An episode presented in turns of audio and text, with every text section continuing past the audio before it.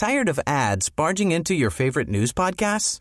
Good news. Ad-free listening is available on Amazon Music for all the music plus top podcasts included with your Prime membership. Stay up to date on everything newsworthy by downloading the Amazon Music app for free or go to amazon.com slash news ad free.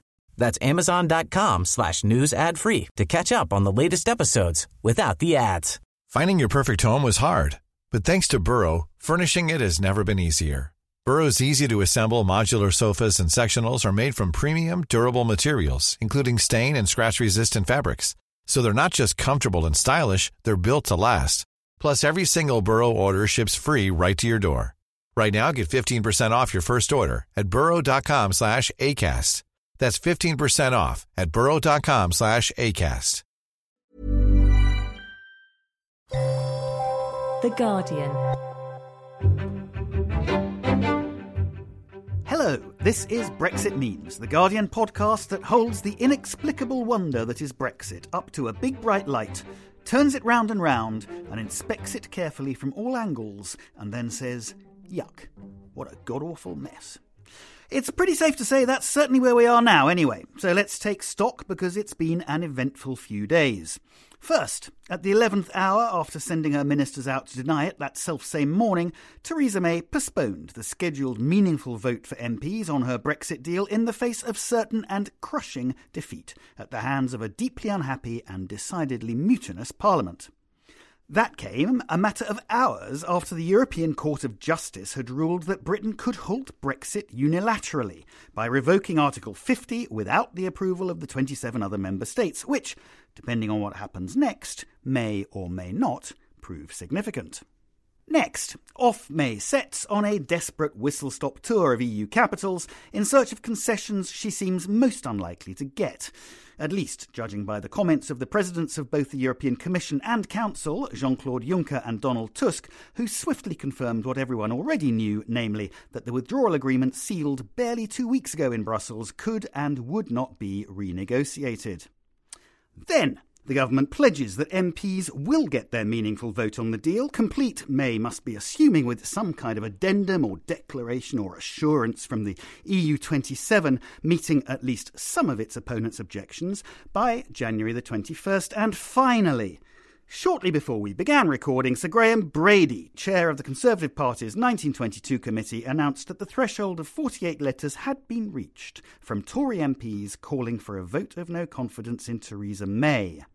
That vote would therefore take place on Wednesday evening, Brady said. So, by the time you listen to this, Theresa May could be on her way out as Prime Minister.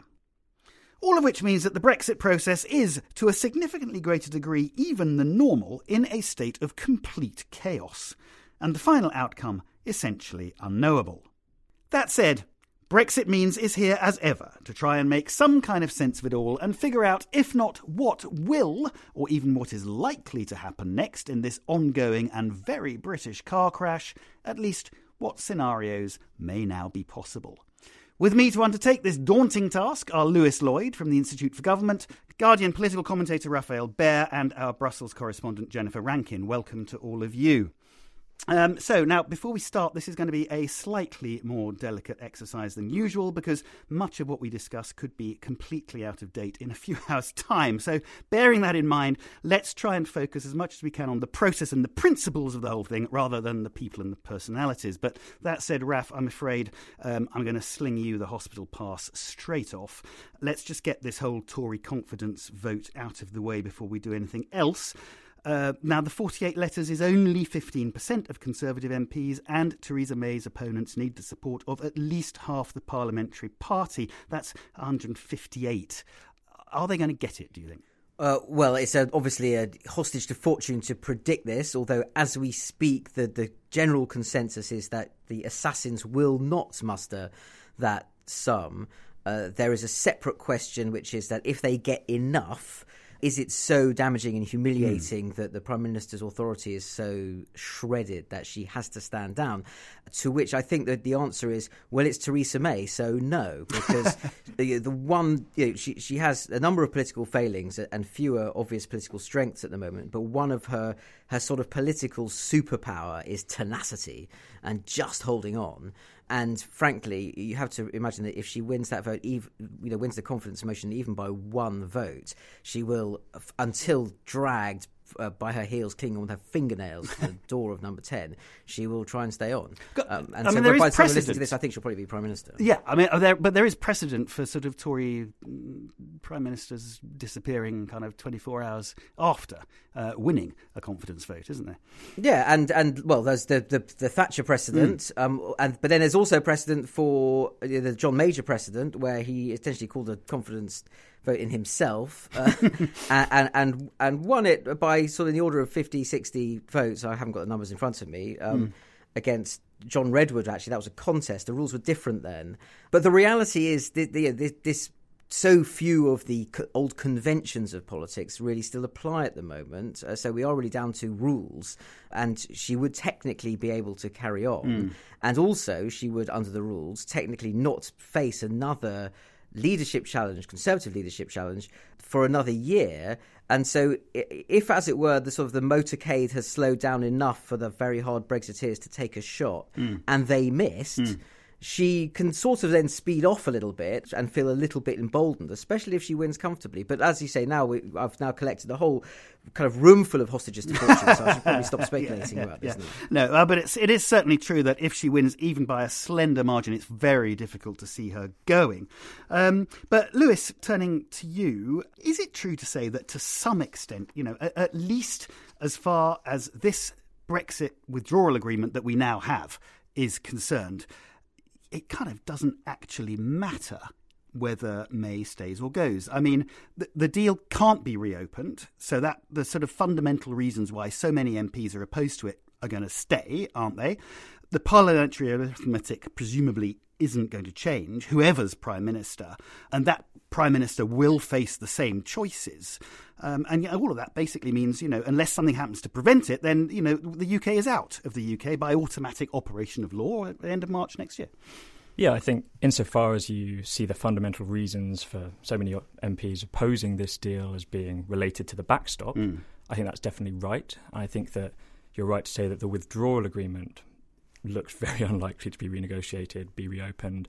I mean, obviously, there's a risk that even if you could reopen it, other member states might then see fit to try and push back on you hmm. know, issues like fisheries and Gibraltar.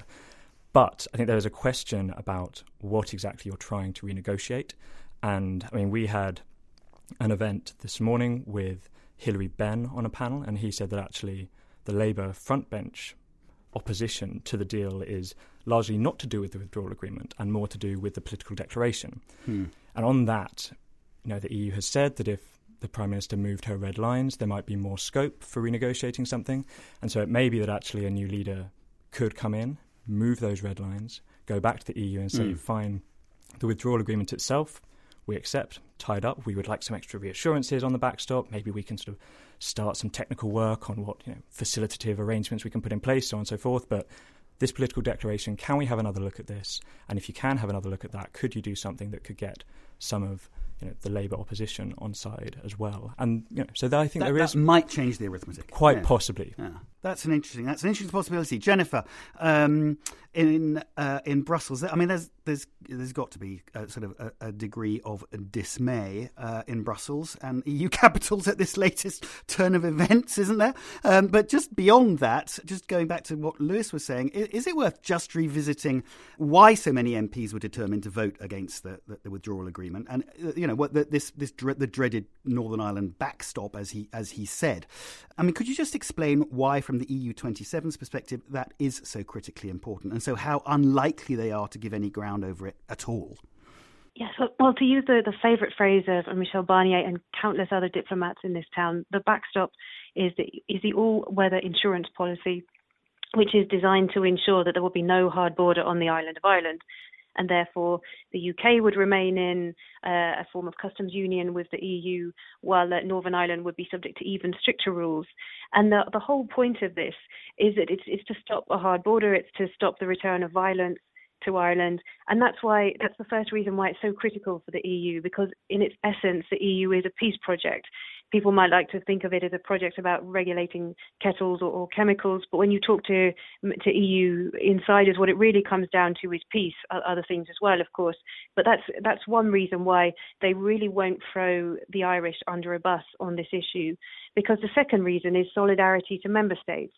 And Ireland has made this a, a, big, a big issue right from the beginning of Brexit talks. And I think at this stage, the EU couldn't possibly take an action that would, would have this such damaging consequences for Ireland, a, a member state, um, while giving a free pass to the country that's walking out of the door. I think that would just really call into question the whole value of EU membership and it would destroy the, the unity that the EU was sought so long and so hard to protect through this whole Brexit process. And I think the final reason why the backstop is so important to the EU is that the British government has already agreed it many times. It, it, didn't just drop out of a blue sky at the end of last month when Theresa May came to Brussels. The uh, the government signed up um, more than one year ago now to an agreement that there would be this some kind of backstop arrangement. Keywords unless and until there there was a better plan through a free trade deal. And Theresa May once again backed this up in, in March with a letter to the European Council President Donald Tusk. So there have been promises and promises that the British government is ready to stand behind the backstop. And now there's re- a real sense of, you know, just people are in, incredulous that the government is still, or senior figures close to the government or M- MPs are still talking about walking away from the backstop. And this, this debate in Westminster seems so blithely unaware of the, the negotiations that have been going on at this point now for, for well over a year. So I think for the for the EU, this has become such a, a, crucial issue that if the EU were to step back from from the backstop, the whole sort of unity of purpose that's keeping the EU together in these negotiations would would really start to crumble. And and just very briefly, the, the I mean that sounds you know rock solid. Obviously, the the, the just very briefly, what what's been the response in, in Brussels this morning to the to the news that uh, that Theresa May faces a, a no confidence vote? Some of the words we've heard: tragic, absurd, messy, unpredictable, horrible. People are just appalled at the the situation in the UK, and and I think there's a real sense of shock that this is happening in a country that for so long was known for stability. Fair enough. Well, yes, they're probably not wrong. Now, um, Raphael, this conservative challenge isn't the only one that Theresa May might have to face, is it? Uh, the SNP and the Lib Dems have been pushing Labour's Jeremy Corbyn, who of course is the official leader of the opposition, to table a vote of no confidence in the in the government. He's refused to do that so far. Uh, now, why is that? Um, and just touching on, Lewis mentioned it earlier. What you know, what might be the arithmetic on that, and, and can we realistically expect uh, a, a no confidence vote in the government, whether or not May May stays or, or goes? Uh, well, well, first of all, the crucial thing to remember is that because of the Fixed Terms Parliament Act, uh, a, a vote of no confidence such as would bring down the government is now a much more specifically sort of legislated for thing that has to happen. In, in the past, there were sort of conventions around it that essentially meant something that was declared a confidence matter could collapse the government, bang, general election, more or less. Uh, Lewis might correct me on that, but he's nodding, so I'm happy. um, the now it, you, you more or less have to sort of feed a very specific formula into a constitutional algorithm that you know that, that churns out a particular kind of vote which brings down the government. Now that that doesn't mean that know, the opposition have only got one shot at it, but it does narrow the circumstances in which you might trigger an actual general hmm. election, mm. which is the Labour Party's preferred outcome in this, or declared preferred outcome. So, if you ask the Labour front bench why aren't you doing this now, they will answer because we can't yet be entirely sure of winning. Right. Um, and the the idea is you have to wait. You watch and the Tories get more and more debilitated, more and more vulnerable, more and more desperate. Ideally, you need Theresa May to or someone to have come back from Brussels fails to fix the backstop so that then the mm. DUP are notionally more biddable because they've got 10 MPs, uh, uh, and that's enough to, to overturn, to, to completely deprive the Conservatives of their majority. And you might even get some some fanatical, desperate ultra Brexiters who just want to smash mm. everything up and see what happens. Who knows? So they're just sort of waiting for the pot to boil more in a more kind of roiling way to uh, to try and bring down the government. But actually, that's a little bit disingenuous. The other factor in this is uh, once you've had your vote of no confidence, and it is very difficult to win because obviously, uh, ultimately, the Tories don't really want a general hmm. election. Mm. I don't think the DUP wants a general election. Then, if that fails, it then provokes the question: Well, well, then now what's your plan, Labour? What do you actually believe in? And they don't know. I mean, ultimately, and that's even the problem if they get a general election. To be honest, I mean, the, the reality is that the Labour, the declared Labour position on Brexit, as uh, expressed by Jeremy Corbyn and the leader of the opposition, is to go in the available time and get a different, better Brexit that ultimately contains all the benefits of membership of the single market with without the responsibility to uphold all the rules of the single market. And if there is one thing, one single thing that we have learned from the negotiations over the last two years, is that is the impossible. one, the least possible, least available, yeah. unobtainable yeah formula. So there, there is a sort of a, a, a, central dishonesty in the Labour offer at this moment, and they don't really want to be pushed uh, to clarify that yet until they really know what's going to happen next. So there's a sort of a series of gates. They're being pushed. You know, do they then back a referendum? Do they back a sort no. of different kind of Brexit? And if you've been through the gate of trying to do no confidence and failing, then you're at the next gate and you have to declare. You have to either yeah. jump or, or, or refuse yeah. to jump to, to come off my, the fence. Yeah, yeah whatever my yes, exactly. complicated um, sort of horse racing metaphors. so that's part of the reason they're not doing it. Okay, Lewis. Um, let's assume for the moment that May is still in place after tonight, which which most people think, I think it's fair and fair to say still uh, think that she probably will be. Now, her, her critics insist that she's only seeking a delay in the vote in the hope that something will eventually come up and save her and her deal from a, a defeat that you know that probably really would risk ending her career. And how, how, true do you think that is, or do you subscribe to this view that this is all actually part of a grand sort of uh, Maybottian strategy that she's sort of basically deliberately running down the clock simply because the longer that meaningful vote is put off, the starker and more terrifying the choice will become between her deal and no deal, or, or indeed no Brexit at all. I think it's got to be a bit of both. I think they're pretty closely linked. Definitely the decision on Monday, it's difficult to see it as being anything other than self serving or self preserving.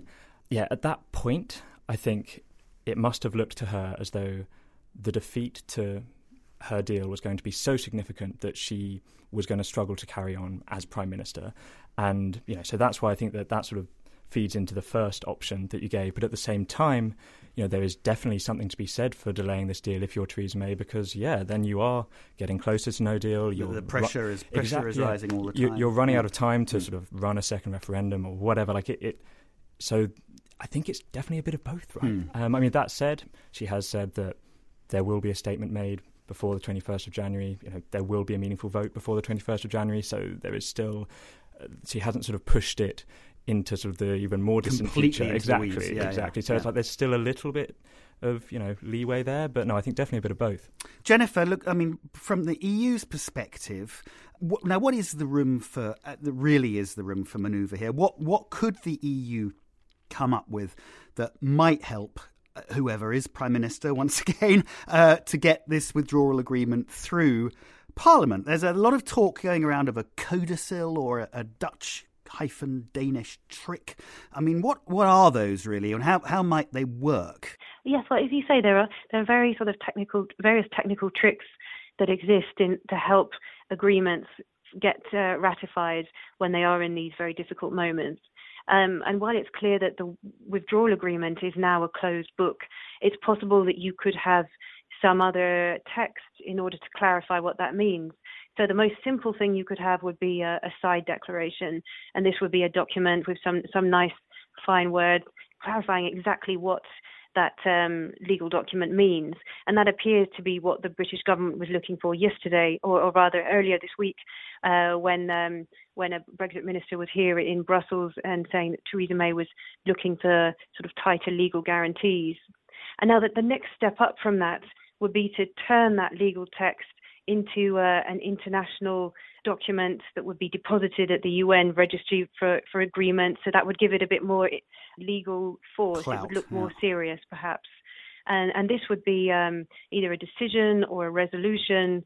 And it, again, it would be some kind of language to um, just to restate really what's in this withdrawal agreement.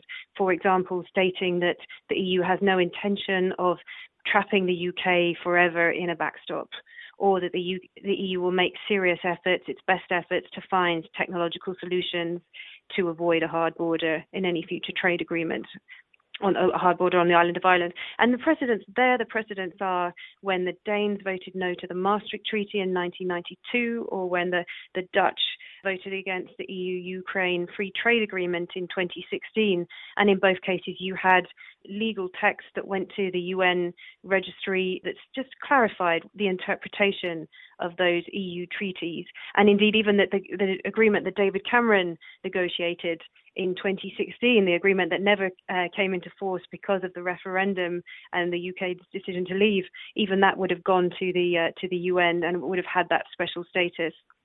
But none, nonetheless, I'd just be a bit just two very brief sceptical points. First of all, that all these uh, tricks and, and wheezes are really for, for member states and it's never been done before for a country that's leaving, where I think the whole negotiating dynamic is different. And secondly, even if the EU did come up with the, this wonderful text, which in fact nobody here has even started discussing yet, but even say this text existed, would it really convince all those sceptical uh, Tory backbenchers? Would it really change the minds of Labour frontbenchers? There's going to be no serious changes of substance to what's already been agreed. Uh, and it's it's hard to imagine that anything the, the real skeptics will be convinced by any fine language coming from Brussels. I think Raphael. both of those those two uh, sort of points at the end are, are, fantastically important and absolutely right. Uh, I think that there it is it's very hard to sort of overstate the extent to which the Westminster domestic debate about Brexit is hopelessly parochial and fails to understand the actual nature of this negotiation as it is perceived from a European Union point of view. So, you, for a long time, certainly when David Davis was Secretary of State for Brexit, he was running around saying, well, you know, you can always do this kind of deal. And in my experience of European negotiations, there's always the moment when X happens or Y happens, to which the response was, when you were a member of the European Union, right? This is a very completely different game now. And ultimately, there was this very long period when the negotiations were going on, particularly in the early stage, where it felt that the Brexit was it was literally there were two different things being referred to. One was the actual process of withdrawing from the actual European Union as having to be negotiated in the actual city of Brussels mm. with real people, and the other one was this political idea that was being kicked around in Parliament and in, in and particularly within the Conservative Party. And there was a one, there was a sort of a, just a, a, tiny moment when those things fused and became the same question, which was when Theresa May had a withdrawal agreement and was going to put it to the House of Commons. And what you see now is Parliament and domestic British politics just being so appalled by that and recoiling from the contact with reality that it has kind of spun back off into discussing and arguing about Brexit in terms that aren't the real thing negotiated with the real EU with the real people. Uh, and we're back into that back game. Into it's, fantasy it's, land. it's kind yeah. of a, actually, you know, speaking not dispassionately as an analyst, but as a citizen of the United Kingdom, it's actually appalling uh, to witness this consistent failure on, on, by both the particularly the front bench of the Labour Party and the back bench of the Conservative Party, failure to grasp what it is they are actually talking about. Mm, yeah, absolutely. Um, I mean, Jennifer touched on that. Uh, clearly, uh, um, in in her what she her sort of concluding remark there, but Lewis, what I mean, whatever the EU does manage to sort of bend over backwards, tie itself in knots, you know, and come up with something that might try and help Theresa May, because I don't think there's any doubt that, you know, they, they the EU 27 clearly want an agreement. You know, it may not be enough to convince the hardliners on, on, on, on either side of the debate. And a number of possibilities open up, don't they, now? One of which that I'd quite like you to address is this idea that you know that that is that is a, has been confirmed of, uh, as a possibility since this week. The possibility that you know the, the, UK can unilaterally revoke Article 50 and and actually you know call a halt to the Brexit process. Now, that, I mean, it is conceivable, isn't it, that whoever is prime minister again, you know, could just put this existing deal with or without the codicil or or whatever addendum or, or, or amendment or whatever to Parliament and say, look, vote for this, or um, we're going to stop Brexit completely. Is that likely, do you think? Would there be a majority for that? I feel like that would be quite difficult to make the choice that stark. Um, I think we have to remember as well that when it comes to revoking Article 50, what the court ruled was that, I mean, obviously the legal text is always slightly hazy classically, but it should be for the long term. You know, that would be very much Parliament making a decision to remain. You know, if we were doing it just to sort of buy some more time, it's not clear that the EU would be particularly happy, right? So that is quite a big decision for Parliament to take. It's not a not right now, but give us a bit of a while to work it out. That's a, actually no, we've really thought about it and we've decided that we're going to stay for the foreseeable future um, by revoking this. Obviously, there's no way of, you know, if we then did resubmit the letter and the EU was unhappy, it's not quite clear what they would do about it. So, you know, we could probably do it. But I think it's just important to stress that that would be quite significant. And I think that at the moment, whilst there is a majority in Parliament, arguably for avoiding no deal, say, I'm not sure there necessarily is a majority for Remain.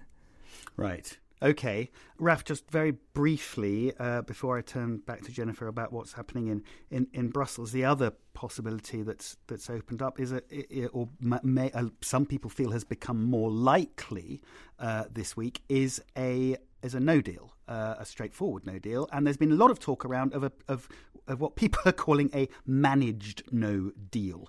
What what might that look like? Is it at all possible? Well, yeah, I mean, um, I don't really understand. I do a little bit understand managed no deal. It's a bit like the way I think of it. It's like a sort of a managed car crash, isn't it? I mean, if you're, if you have the choice between driving a car uh, into a ditch on the side of the road or into oncoming traffic, then I suppose the you know the one option is is is better, marginally preferable. Um, uh, uh which what that means in practice. I mean, it's something conservative lead, potential Conservative leadership candidates are talking about uh, in, in a, I think, a very irresponsible way to suggest that there is some middle way between just a, a, very chaotic outcome and actually the negotiated deal that in 2016 every single Brexiteer leaver thought would be available and isn't. And what they mean is getting to trading on WTO terms, which even if you could do it in an orderly fashion would be a terrible outcome for the UK for various mm. reasons that we probably don't have time to go into now. Mm. But the, the, the reality is I suppose you know what managed no deal means in practice is a is some kind of emergency negotiation that means that to make mean that the, the planes the would pl- planes can the, still yeah. take off from Heathrow and land in Charles de Gaulle and actually not every single lorry coming off a ferry at Dover has to have the full range of from third country customs checks because then literally the, U- the UK would grind to a halt. There might not actually not be food in, in remote shops and stuff like that. So the, the, the problem is that if it has come to that sort of situation, uh, already the the goodwill in negotiations has been stretched and lot, much of it has been incinerated. The people who are talking about a managed no deal are also talking about withholding the budget contribution that has already been agreed as leverage in that, which would be such a renegement on a commitment uh, and a financial commitment that is very significant to the European Union uh, that you're talking really about the action. It's a kind of Trumpian, almost rogue state way of behaving uh, with regard to what has until now been easily your most significant trading partner and the strategic ally with which you have built 45 years uh, of peace and, mm. you know, and prosperity in, in Europe, more or less. I won't, the numbers might be a bit wrong there, but the so uh, you know it, it, it's actually bonkers. It's I mean, and, and, and yeah. I mean a, a, a cabinet minister uh, who I spoke to very recently uh, speaking of another cabinet colleague who talks about this, described it as just completely incomprehensible mm. and mad. You mm. know, they, they, it is again. I just come back to this point. It is a, a, a, a sort of a political pantomime in the Conservative Party that is very dangerously removed from from reality. From reality, yeah, yeah. Yeah, yeah no, I mean, I'd say that's absolutely spot on. I mean, one of my colleagues wrote a blog a couple of days ago saying that there is no such thing as a managed no deal for all mm. of those reasons. We cannot do this mm. unilaterally. Mm it is going to be about the EU sort of reciprocating. I don't know if you guys have read the 106 no deal notices that the government has published, but you know we think about half of those have the UK expressing an intention to unilaterally sort of recognise EU standards and mm. so on and so forth in the event of no deal. But you know that's all well and good, but to avoid the disruption, you do need that to be reciprocated. And I think that Raphael is absolutely spot on. Mm. If you're going to withhold the money, um, and if you're going to have this sort of breakdown in trust that results from that, you, are not going to get anything really yeah. substantive yeah. from the EU. Although they have said that they will consider unilateral action on flights between the UK and the okay. EU at the very least. At least, at Olly least. Robbins, okay. exactly. yeah, yeah, yeah. We'll get you there back. Je- Jennifer, let's bring you you back in um, uh, because the the EU also made very clear uh, this week that it's upping its no deal preparations.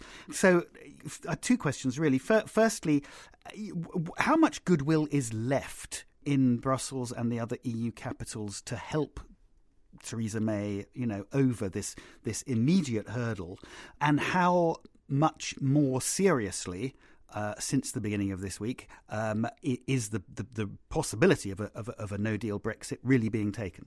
Well, I, I, think for there are many individuals involved in the Brexit process in Brussels and national capitals who are just exasperated and really uh, in a state of disbelief that once again we're talking about uh, reopening agreements and the, and the backstop. But nonetheless, collectively, the EU does not want a, a no deal Brexit and it does want to be on the right side of history when it comes to Brexit. It doesn't want to be blamed for Brexit. So, as an institution, as a series of institutions, it will work until the very last possible moment to avoid a no deal and to try and help Theresa May or whoever the Prime Minister is but nonetheless there is a feeling that there's nothing they could really offer that would really make a difference to the to the British debate. So meanwhile, the preparations on the EU side for the, for No Deal continue, and uh, we hear um, member states are, are, now calling on the, the European Commission to to start issuing more of their delegated acts, implementing acts, all the technical uh, legislation that will be required to put in place No Deal measures. And to just echo what you said before, there is there is no such thing as a managed no deal in, in certainly not in the EU's eyes.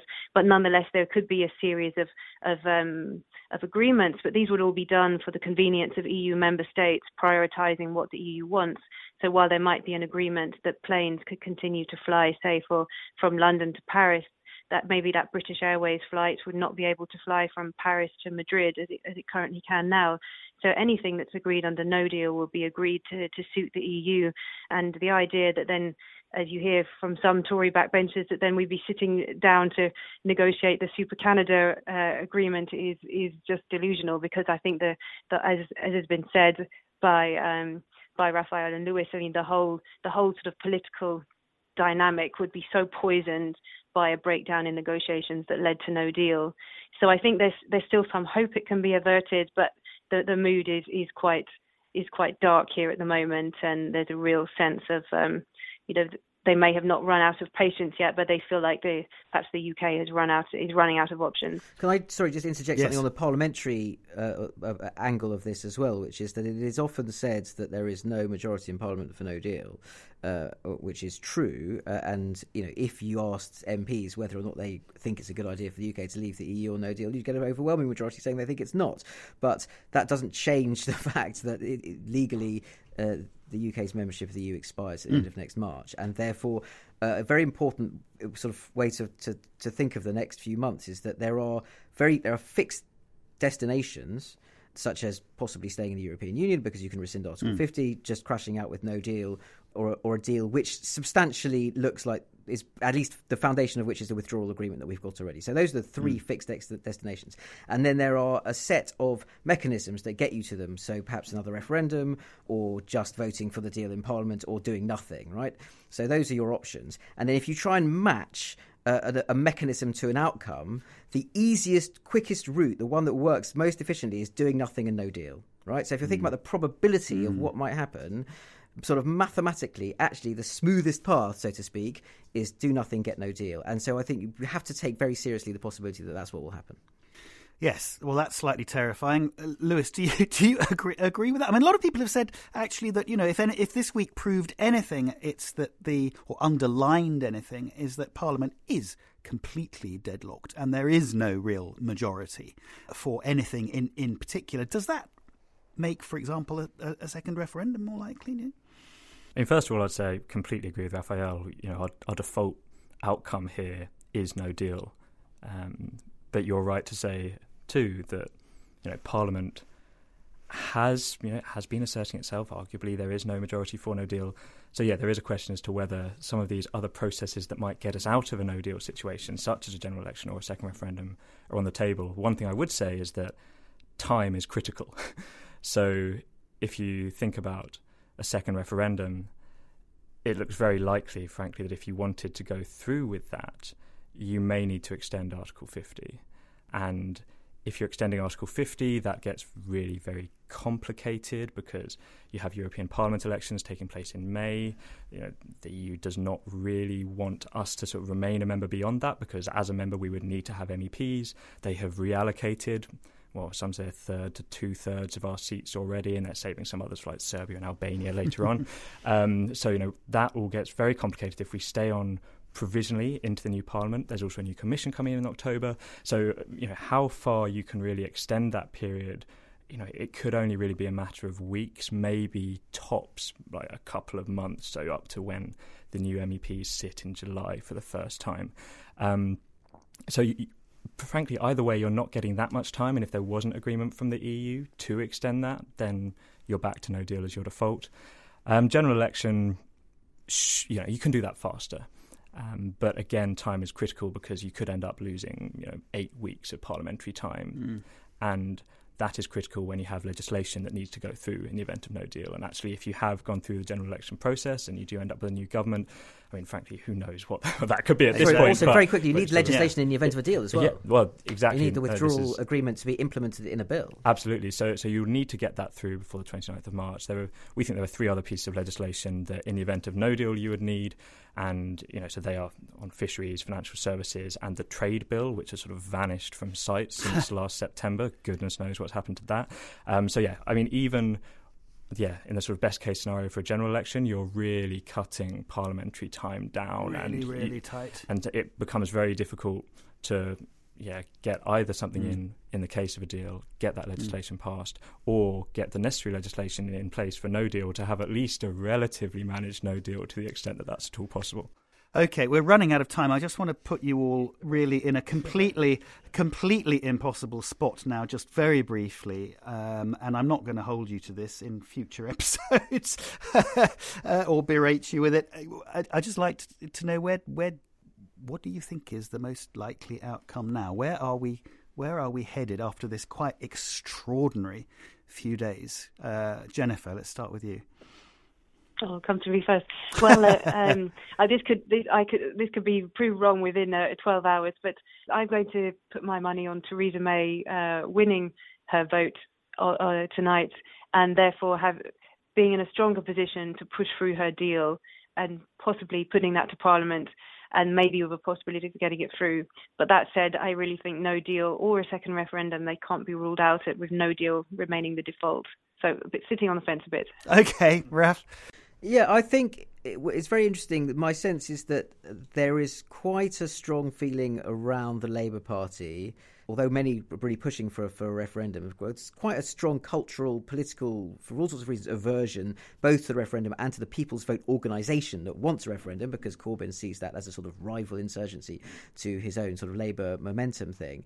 So the possibility of they're sort of finding some way in which you could sort of lend some Labour votes to Theresa May's deal without Corbyn having fingerprints on having notion uh, formally given a blessing to it and thereby smuggling it over the line so you don't have to have a referendum you get brexit but not the blame for brexit is i think a corbyn endgame that he will have an eye on and therefore i think that's quite possible. Okay. Lewis? Yeah i actually broadly agree with raphael. I mean i do think that this deal is about the best you're going to get. I do think the political declaration is so hazy still that there are lots of directions you could take it in. So, um, you know, it doesn't sort of really set a clear course of action. And I think that if you are a Labour frontbencher or backbencher, frankly, you might look at it and go, well, yeah, maybe customs union and EEA isn't sort of clearly there, but we can we can work with that.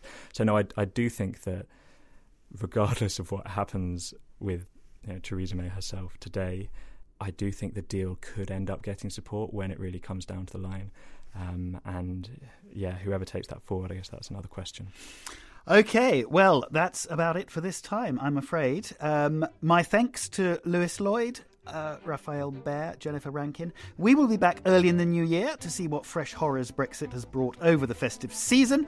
Please do subscribe and review on all your favourite podcatchers. Join the discussion on Twitter. You just need to search for Guardian Podcasts. If you want to get in touch, it's brexitpodcast at theguardian.com. Till next time, then, I'm Jon Henley. The producer was Simon Barnard. This was Brexit Means, and thank you very much for listening.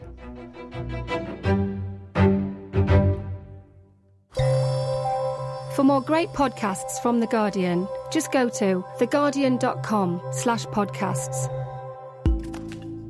Today in Focus is a new Guardian podcast that brings you closer to our journalism by getting behind the news every weekday. You'll join me, Anushka Asthana, talking to people at the centre of the big stories impacting our world.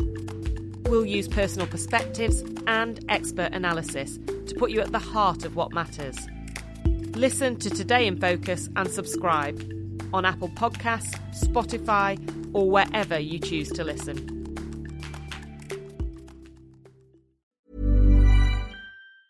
Tired of ads barging into your favorite news podcasts? Good news. Ad-free listening is available on Amazon Music for all the music plus top podcasts included with your Prime membership. Stay up to date on everything newsworthy by downloading the Amazon Music app for free or go to amazon.com slash news ad free. That's amazon.com slash news ad free to catch up on the latest episodes without the ads. Join us today during the Jeep Celebration event. Right now, get 20% below MSRP for an average of 15178 under MSRP on the purchase of a 2023 Jeep Grand Cherokee Overland 4xE or Summit 4xE. Not compatible with lease offers or with any other consumer incentive offers. 15,178 average based on 20% below average MSRP from all 2023 Grand Cherokee Overland 4xE and Summit 4xE models in dealer stock. Residency restrictions apply. Take retail delivery from dealer stock by 4 1. Jeep is a registered trademark.